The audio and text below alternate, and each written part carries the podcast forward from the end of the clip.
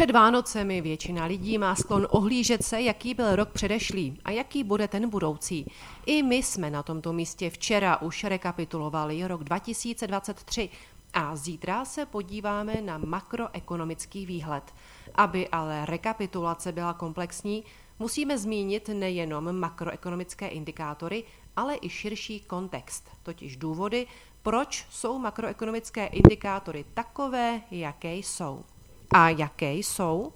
No, už jsme to říkali, v zásadě jde o to, že ekonomiky světa rostou pomaleji, než se čekalo. Třeba dneska přišla zpráva, že německá ekonomika poroste v nadcházejícím roce výrazně pomaleji, než se očekávalo. Hospodářský institut IFO ve výhledu počítá s meziročním zvýšením HDP o 9 desetin procenta. Ještě v září přitom vycházel z růstu o 1,4 desetiny procenta. Současně se zpomalením růstu celosvětově zpomaluje i inflace, neboli dochází ke stagflaci. Ale centrální banky na to nereagují dostatečně pružně. Třeba americký Fed se včera už po třetí za sebou rozhodl držet sazby beze změny.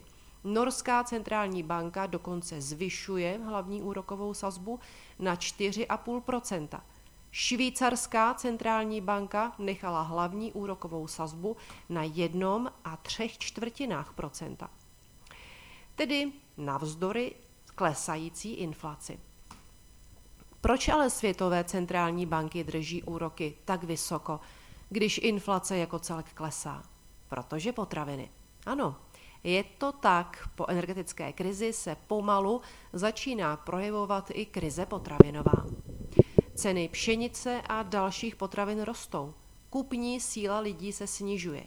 A to není pro centrální banky situace, kdyby se hnali do razantního zlevňování úroků.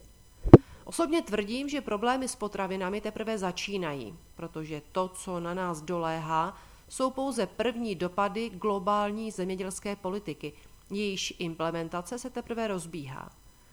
Řešení potravinové krize známe. Prostě do zemědělství nezasahovat a všechno nechat, jak to fungovalo dřív. Jenomže řešení nikdo z těch, kteří mají tu moc něco vyřešit, nehledá. Důkazem, že zemědělství fungovalo, než se do něho začalo z ideologických důvodů zasahovat, jsou přebytky potravin generované v posledních desetiletích. Lidé z globálních institucí či Světového ekonomického fóra ale rozhodli, že zemědělství prý může za globální oteplování a že globální oteplování může za vysoké ceny a nedostatek potravin – a že když změníme náš jídelníček z hovězího, kuřecího a vepřového masa na cvrčky a moučné červy, budeme schopni zastavit zvyšování teploty, snížíme tím ceny potravin a zachráníme planetu. Až na to, že tahle představa je nehorázným nesmyslem. Nedostatek potravin a z něj plynoucí vysoké ceny, které budou charakterizovat rok 2024, nemají původ v globálním oteplování – ale jsou přímým důsledkem environmentální politiky. Jejíž zárodky lze nalézt v agendě 21 pro globální environmentální opatření představené na samitu země před více než 30 lety. Agenda 21, hlavní plán OSN pro lidstvo, byl přijat v roce 2000. Dnes je častěji označován jako Agenda 2030.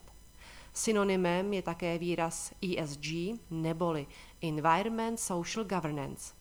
U nás se často používá matoucí výraz udržitelnost, podsouvající, že má snad co si dlouhodobě udržet. Všechny tři pojmy, tedy Agenda 2030, ESG a udržitelnost, jsou však v podstatě zaměnitelná synonyma. 17 vznešených cílů udržitelného rozvoje, jako je ukončení hladu a chudoby, rovnoprávnost mužů a žen a tak dál, mají být splněny všemi národy na světě do roku 2030. Lze tyto hezky znějící cíle do roku 2030 skutečně naplnit? Zcela jistě ne. Jeden velmi hmatatelný důsledek tu ale je už letos a bude v rostoucí míře identifikovatelný i v roce 2024, a to rostoucí ceny potravin. Nejvíce je tento jev viditelný v Severní Americe a v Evropě, kde je největší tlak například na omezení dusíkatých hnojiv, jako v celé Evropské unii. nucené omezování chovů, jako v Nizozemsku, nebo dokonce zábor farmářské půdy, jako ve Spojených státech. Zemědělcům tak v posledních letech soustavně rostou náklady. Tím klesá nabídka potravin, nedokáže uspokojit poptávku a proto roste cena. Ministr Výborný se nechal slyšet, že s Úřadem pro ochranu hospodářské soutěže bude řešit, že navzdory snížení DPH na potraviny od ledna vzroste cena potravin a výnikem prý mají být řetězce, které údajně porušily slib. Není to pravda. Nebýt poklesu daně potraviny by zdražily ještě víc než zdraží a zdražování relativně k jinému zboží bude pokračovat. Skutečným výnikem totiž nejsou řetězce, ale environmentální politika.